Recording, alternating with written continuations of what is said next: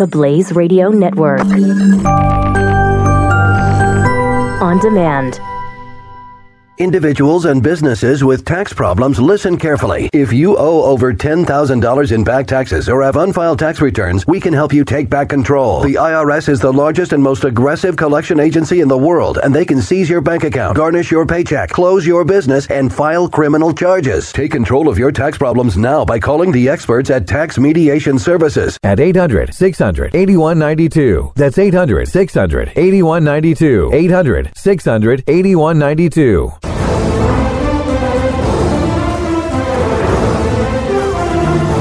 Guess we got something stupid coming up here to end the show. Is no, that true? I actually think it's right? the opposite. Uh, it is Ridiculous? Uh, it's well, I, from the Wonderful World of Stu, which is why he's saying this. However, it's a real problem. uh, it's it's a book about what's going on in our colleges right now, and the Oh, wow. details of some of these stories will absolutely fascinate you. Is this the final show? interrupt this program to bring you.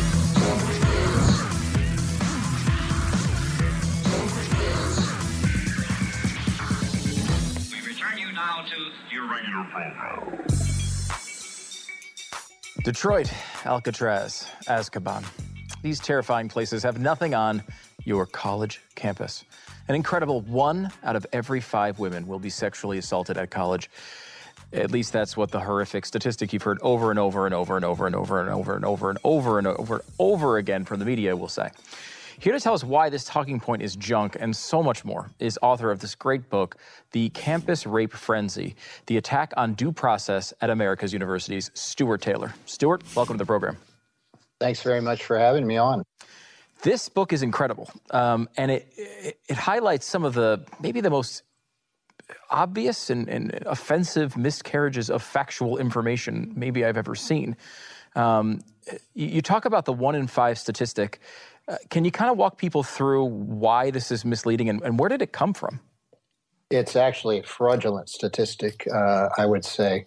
Uh, the best, at, at best, statistics uh, by the federal government Bureau of Justice Statistics would say maybe one in a hundred women who go to college is raped while there, and maybe another two in a hundred are subjected to lesser sexual assaults. So that's maybe one in 40 total. Uh, where did one in five come from? Uh, people with agendas, beginning including the Centers for Disease Control, the Washington Post, the Association of American Universities, no less, uh, have done surveys that are purposely rigged for the purpose of wildly overstating the number of rapes and sexual assaults. One way they do it is they never ask the women, Were you raped or were you sexually assaulted? Because they know the vast majority will say no, and that's not the answer they want. So they'll ask questions such as, uh, Have you ever had sex when you were drunk? And if the answer is yes, they check the rape box. Have you ever been kissed when you didn't want to be kissed? And if the answer is yes, they check the sexual assault box. And there are other gimmicks, but those are the most blatant ones. I could say that you should go pick up this book, if nothing else, uh, for page 49. Page 49 right here walks you through every step of this statistic in this study. Um, and in fact, it ends, if I may quote the book, um, with uh, the actual lead author of the study who says, We don't think that the one in five is a nationally representative statistic. Even they are saying this isn't real. Um, and you go through this, this whole thing, and it's incredible. I mean, it, it really is amazing. And we get this kind of picture of college campuses as, I mean, these horrific places. But is rape at uh, you know, on, on, uni- at universities, is rape at universities even increasing right now, or is it decreasing? Um, it's impossible to know, you know, if you only look back a year or two. But if you look back, for example, to 1997, because the t- statistics take a while to ripen, then um, 1970, 97, and ni- 2013, the same Justice Department uh, studies that I mentioned show that the rape rate in campuses plunged by more than half. There were half as many rapes in 2013, at least according to these surveys, on campuses as there were in 1997. So certainly the trend for a while has been the rate's been going down. Now, I don't know exactly what it's done since 2013 uh, since 2013 because there haven't been good studies. It's possible that it's gone up a little bit since then in terms of reports because there's been such a huge machinery at work to try and jump it up as far as they possibly can. Uh, I guess you know what you're referring to here is the media focus and, and, really national focus on this term rape culture. That it's not just a terrible person or a bad apple uh, here and there, and one in a hundred, one in a thousand. It is uh, this culture where it's just okay. Guys at college are doing this all the time because it's the culture of the place and nobody cares. Where did this term rape culture come from, and is there anything to it? It was concocted by extreme feminists back in the 80s or so, I think. I can't name any one person who originated, but they started using it uh, for the same, uh, you know, idea you just described, as in all these guys are sexual predators. That's the norm. They're encouraged by their frat brothers and their teammates. Now, that's nonsense, but what's even more nonsense is part of the rape culture narrative they've been selling is that the universities themselves are indifferent to victims of real rapes and are not are trying to cover them up.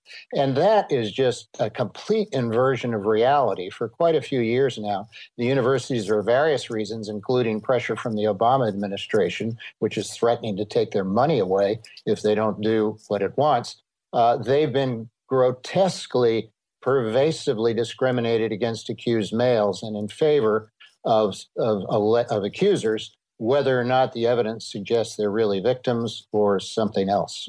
Hmm, that's fascinating. Okay, so let's go into some of the ways that they're handling these uh, these cases. They seem the, the pitch needs, seems to be right now that women who might be uh, you know sexually assaulted or raped, God forbid, uh, should not necessarily go to the police and report it. They should go to the dean or some college court to litigate these things. Can you explain why they do this and is it at all effective? Uh, no, it's a, a, very bad way to stop real rapists. And there are some real rapists. There's a serious rape problem on campus, off campus, always has been.